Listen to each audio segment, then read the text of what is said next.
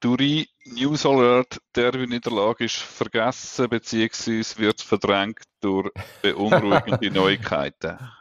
Okay, bin ich gespannt. Ich habe einen super Tag. Ich hoffe, du tust jetzt nicht meine Laune zerstören.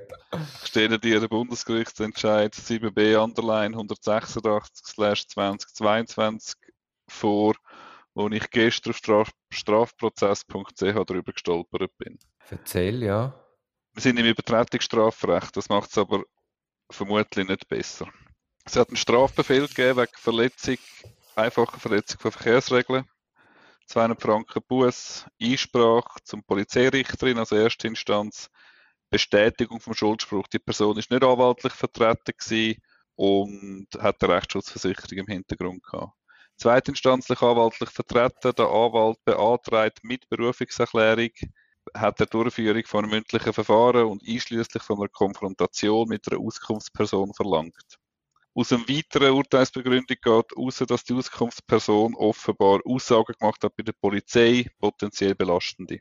Das Kantonsgericht hat die Berufung abgewiesen. Ist nicht ganz klar, wie fest der relevante Beweis in ist. Wel, in welchem Laden sind wir? Wir sind im Laden Fribourg, glaube ich. Okay.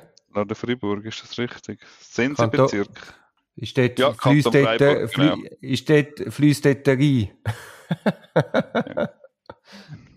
Komm jetzt nicht ein, Witz, aber. Nein, weißt ich habe doch mal erzählt, dass der, der Einfall ins Solothurn sei.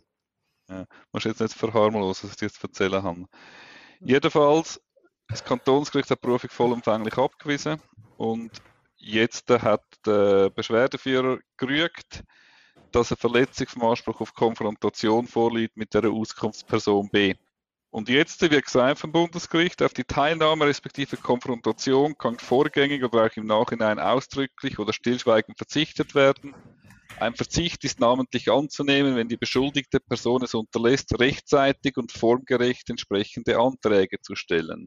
Im Zusammenhang mit Konfrontationen, Prüfling durch Ibonin. Wenn, muss man das, kann man einfach abwarten oder muss man eine Konfrontation beantragen? Regi, Regi, ein nicht anwaltlich vertretener Beschuldigter. Nein, nein, zweitinstanzlich ist er nachher vertreten. Mal ganz allgemein, mal ganz allgemein. Aber Erstinstanz. Nicht aufregend die Antwort, be nicht aufregend die Frage beantworten. Ich bin noch nicht fertig mit erzählen. Also, kann man einfach darauf vertrauen, dass auf einen nicht konfrontierten Zeugen nicht abgestellt wird oder muss man als Anwältin, Anwalt etwas vorkehren? Also genau, bisherige muss, Rechtsprechung verlangte Anträge.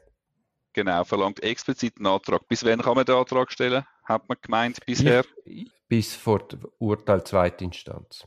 Also Richtig, du kannst noch vor genau. Schranken, vor OG sagen, ich will eine Konfrontation.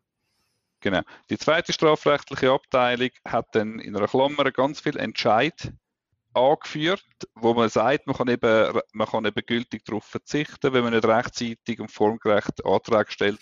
Und entweder sind die Bundesgerichtsentscheide nicht um die Verletzung von der Konfrontation gegangen oder wie du sagst, haben es bestätigt, spätestens im Berufungsverfahren. Aber ich Gut, bin noch nicht aber fertig. Ich jetzt mal... Mhm. bin noch nicht fertig. Und jetzt kommt's. Das Bundesgericht hat zusammengefasst, was die Vorinstanz erörtert hat. Und die Vorinstanz hat gesagt, Polizeirichter vom Sensebezirk, wir sind erste Instanz, sei dem äh, von ihm sei dem Beschwerdeführer mitgeteilt worden, dass er über eine Frist verfüge, um anfällige Beweisanträge zu stellen und zu begründen er hat den Beweisantrag gestellt, aber Auskunftsperson B hat den Beweisantrag nicht verlangt. Und jetzt, äh, diese Einwände sind nicht stichhaltig, die wir gemacht haben und ändert nichts daran, dass der Beschwerdeführer auf die ausdrückliche und klare Aufforderung, Beweisanträge zu stellen, bei der Vorinstanz gerade keinen Antrag auf Einvernahme von Auskunftsperson B gestellt hat es kann ja durchaus sein, dass du in der Erstinstanz oder während der Strafuntersuchung bewusst auf, auf einen Antrag verzichtest und nachher erst das Urteil von der Erstinstanz Anlass gibt, um eben den Beweisantrag zu stellen, weil du nachher weißt, auf was überhaupt abstellt. Es ist ja nicht immer klar, Logisch. wie was gewürdigt wird. Die, die, die Rechtsprechung ist unter jeder Prämisse falsch, was du mir jetzt da erzählst. Nein, also die Rechtsprechung, wir reden jetzt mal, hör auf schon von Rechtsprechung reden, hoffen wir, es ist jetzt einfach ein einzelner Fehlentscheid. Weil im Moment bedeutet das, wenn wir die zweite strafrechtliche Abteilung mit einem beeindruckenden Auftakt, was sie da haben, in der Dreierbesetzung, sagen, man muss sie schon, man können schon erstinstanzlich verwirken. Eben, eben, das kann das ja nicht ist, wäre eine absolute Katastrophe. Genau. Nein, Und die verkennen doch einfach, dass du, es ist so schwierig zu antizipieren, auf was nachher ein Gericht schlussendlich abstützt und was für essentiell erachtet. Und dann kannst du ja nicht einfach zur Sicherheit einmal alle möglichen Beweisanträge stellen, sondern du Genau, stellst also- halt das, was für nötig erachtest und allenfalls gibt dann das erstinstanzliche Urteil Anlass, gewisse Sachen nochmal in Disposition zu stellen. bis jetzt hat man immer gemeint, bis zur zweiten Instanz. Wir haben immer ein bisschen befürchtet, irgendwann, wenn sie das anfangen vorschieben, ja, immer weiter vor, irgendwann ist es dann sogar Ende vom Vorverfahren, das war immer ein bisschen Befürchtung von uns. Und das ist jetzt äh, ein weiterer Schritt in die eigentlich sehr inkonstante Rechtsprechung zu dem Thema. Es tut mir leid, wer immer den Entscheid gefällt hat, der hat keine Ahnung von, von dem Fluss, wo ein Strafverfahren mit sich bringt. Also Ja, es nein, verkennt, keine dass das nicht ein monolithischer Block ist, wo du immer genau weißt, was jetzt eben fürs Gericht entscheidend ist. Wir erleben ja immer wieder, dass der erste Entscheid, erste Instanz aufs Beweismittel A, B, C abstützt und nachher zweite Instanz auf D, E, G. Also es ist, Ja, es Ja, ist ja auch systematisch oder von der Gesetzessystematik Systematik her, warum hat man denn in der Prüfungsverfahren einmal die Möglichkeit, einen Beweisantrag zu stellen, wenn man es vorher schon können verwirken macht ja, ja, nein, natürlich, es macht gar keinen Sinn. Aber wer hat den Praktiker Entscheid gefällt? Zweite strafrechtliche Abteilung in der, der Dreierbesetzung. Ähm, eben ein glorreicher Auftakt. Ähm, und, aber jetzt Praktikertipp. Praktikertipp. Und ich habe das eigentlich immer, ich mache das eigentlich immer. Namens und im Auftrag von meiner Mandantin stelle ich einstweilen die folgenden Beweisanträge. Und mit dem Einstweilen bringt man ja zumindest jetzt halt auch noch formal vor, hey, man hat möglicherweise noch weitere. Das ist sicher ratsam, dass man das weiterhin oder neu so formuliert. Was meinst du dazu? Gregi, es ist, Gregi, es ist ein Laie gewesen. Ja, natürlich, aber ja, ein, noch viel, ja, klar, ein Laie, es ist doppelt bestraft, es ist ein Laie gewesen, aber bei einem Anwalt würde es ja vielleicht, also kann man auch vorstellen, sie gehen überhaupt nicht auf Laie, etwas Laienmässig sein. Also, das ist mehr, also entweder ist es ein komplettes Fehlurteil, wo völlig schräg in der Landschaft steht, oder es ist halt der Auftakt zu einer weiteren zeitlichen Vorverschiebung von der, äh, von der Verwirkungsmöglichkeiten. Aber weißt du, ich verstehe das Bundesgericht nicht. Die müssen sich verabschieden von der Überlegung, was als Kantonsrichter gewesen sind, was müssen in der Sache entscheiden. Als Bundesrichter bist du Wahrer vom Rechtsstaat. Du musst Ja, schauen, das dass die Verfahren ordnungsgemäß durchgeführt werden. Und indem, dass das die Prozessordnung derart aufweichen und immer pro Strafurteil, es gibt doch gar keinen Grund, das kann man doch zurückschicken. Sollen es doch den Zeugen befragen, geht denn eine Welt unter? Also wenn du Ja, die materielle Wahrheit hochhängst, dann verstehe ich nicht, warum man in, in so einem Bereich meint, man muss, man muss auf Effizienz trimmen. Wir haben ja sowieso da schon kein Gerichtsverfahren mehr. Gut, Machen wir nur noch. Strafbefehl. Gibst mir wieder das Wort, gibst mir wieder das Wort. Nein, ich bin so guter Laune gewesen. Ähm, da könnte man nicht einmal sagen, es ist einfach ein extrem schweres Delikt, was irgendwie haben wollen heilen und der Gerechtigkeit, der sogenannten Durchbruch verhelfen. Es ist ja nur ein Übertretungsstrafrecht. Aber das müssen sie ja nicht. Man kann ihn ja dann gleich verurteilen. Man soll es einfach in einem ordnungsgemäßen Verfahren machen. Was Ja, weichen jetzt die StP und noch mehr auf? Das passt, was ich damit will sagen, ist, der Entscheid passt nicht in die von uns manchmal kolportierte Bad Cases makes bad law Doktrin, sondern Ja, genau. da ist es vielleicht, da ist es vielleicht mehr, ja, es ist ja nur ein Übertretungsstraffall, kommt, dann wenn wir erledigen, dann machen wir sicher nicht mehr Aufwand für 200 Franken Buß und da ist vielleicht ein ökonomischer Gesichtspunkt gewesen, was, das Gericht, was das Bundesgericht geleitet hat, das eigentlich zu erledigen. Aber dann verstehen sie eben ihre Position im, im ganzen Verfahren nicht. Sie sind Hüter vom Rechtsstaat, nichts anderes. Sie sind nicht Hüter von, von der Effizienz und sind auch nicht Hüter vom Staatskessel. Dein Wort in Lausannes Ohr. Du, ich würde den Entscheid gerne nachlesen, bevor ich da einen Herzinfarkt habe. Welche, welcher Entscheid ist es? Tunnen verlinken 7b Underline 186 slash 2022 Urteil vom 14. August 2023. Ist auf strafprozess.ch schon ein bisschen kommentiert worden. Was sagt der Conny? Er geht Nicht. völlig aufeinander. Ich hab, also entweder sehe ich es überhaupt nicht oder sie sehen es überhaupt nicht. Aber ist ja spannend. Also Greg, ich muss den Entscheid dann in Ruhe auch mal noch lesen. Vielleicht haben wir uns jetzt völlig zu unnötig aufgeregt. gehen wir noch schnell zu der Digitalisierungsveranstaltung auf den Nachmittag. Sehr gerne. Dort, ja. hat zuerst, dort hat zuerst der Lars Ebert hat zu der virtuellen Realität geredet, also Technologie im Einsatz für die Strafverfolgung, dass man zum Beispiel einen Tatort mit der Brille hat, kann wirklich in den Raum stehen und das wie nah erleben.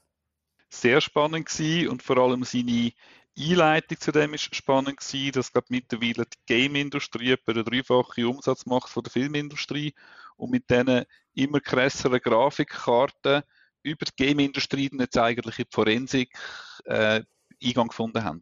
Genau. Ja, hatten also einen, an einem konkreten Fall hat er dann gezeigt, wie man da am Gericht hat können helfen. Ich glaube, es ist einmal gemacht worden im BG Meilen haben sie glaube sogar gemacht, dass das Gericht hat können sozusagen durch die VR-Brille ein Augenschein nehmen ja, das ist ein Fall aber im Ausland gewesen. Weißt du, der Fall, wo jemand jemanden aus dem Fenster gerührt hat und dann, glaube ich, noch mit dem Auto angefahren.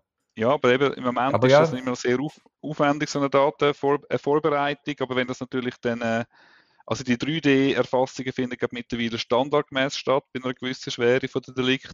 Aber das Aufarbeiten für das Gericht oder für die Parteien ist noch ein bisschen aufwendiger. Wenn das natürlich noch schneller geht, dann hat man irgendwann in den Akten einfach noch ein File für die virtuelle Tatbegehung. Tatbegehung. Nachher ist der Jörg Quest, Entschuldigung, jetzt wo gerade die neue Quest 3 rauskommt von Facebook oder von Meta, die neue VR-Brille, wird das sicher lässig. Mir wird es einfach immer schlecht, wenn ich in eine VR-Brille schaue, aber das ist ein anderes Thema. Gut, apropos schlecht, wird er auch schlecht beim Autofahren? Nein, das aber ist das ist spannend, was Jörg Arnold gesagt hat. Ja, ja das ist eine Überleitung. Ja. das geht darum, äh, das Auto als Datenkraken. Genau, was sie so alles sammelt, äh, wie man die Daten holt und hat eine sehr spannende Diskussionen gegeben. Zum Beispiel, es gibt so einen, wie einen Müdigkeitsüberwacher, glaube ich, der merkt, ob du müde wirst und dann ein Warnsignal gibt, wenn ich es richtig verstanden habe. Und ob er das kann auswerten und wie das mit äh, mit dem Recht nicht müssen mitzuwirken vereinbar ist, ähm, kann man dann daraus Sachen ableiten zu Lasten vom Autolenker. Ja, das heißt, hast du ein neues Auto? Noch nicht, nein, aber ähm, ja.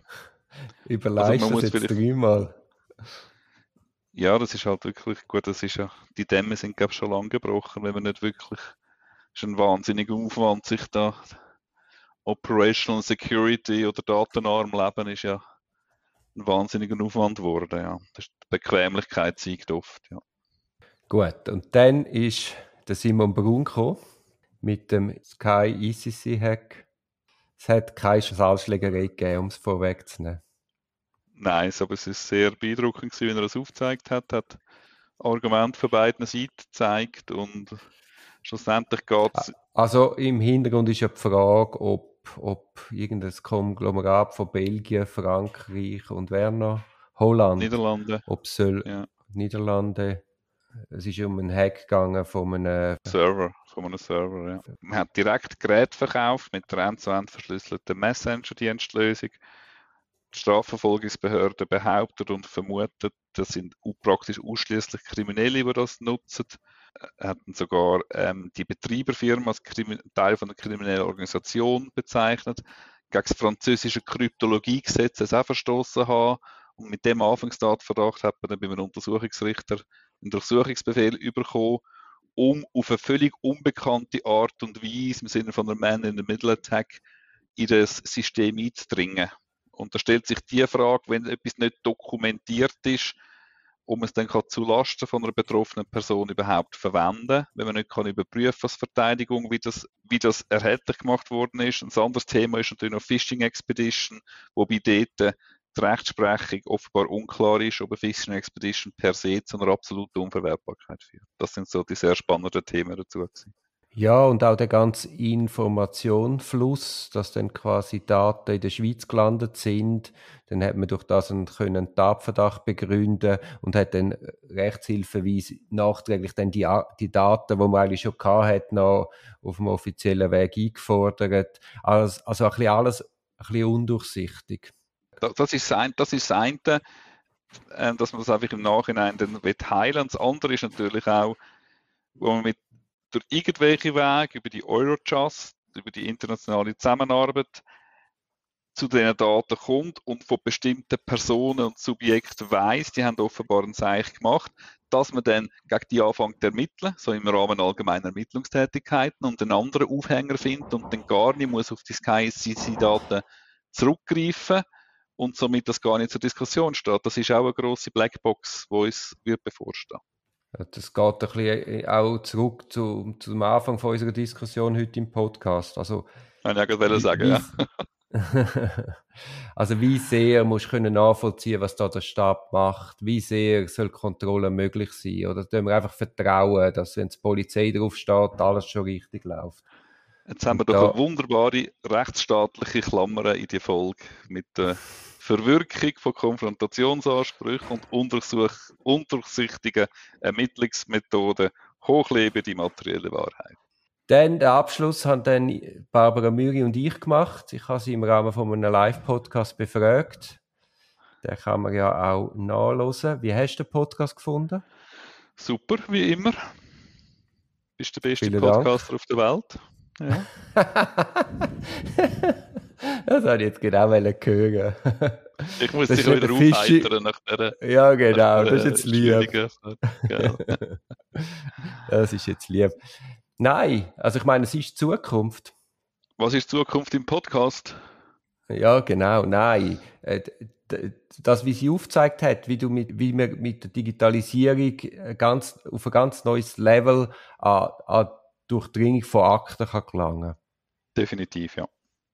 Und es wird noch für die Strafverfolgungsbehörden ist das noch viel der größere Hebel als für uns.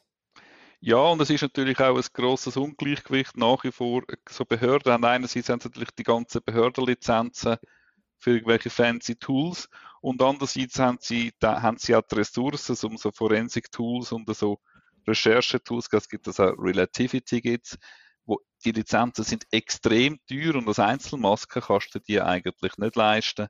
Und wir müssen sich überlegen, ob man da nicht Lösungen finden, so wie im Sinne von ja, dass man das, das, Was das Verteidigerblase, dass ich das Verteidigerblasen kann gemeinsam so etwas nutzen.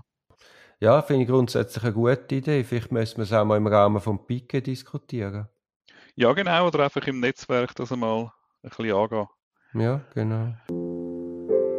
Das ist ein Podcast aus der Reihe Auf dem Weg als Anwältin. Ich hoffe, der Podcast hat dir gefallen. Für mehr Podcasts schau doch auf meiner Homepage www duribonin zusammengeschrieben.ch. Viel Spaß beim Entdecken von weiteren Podcasts.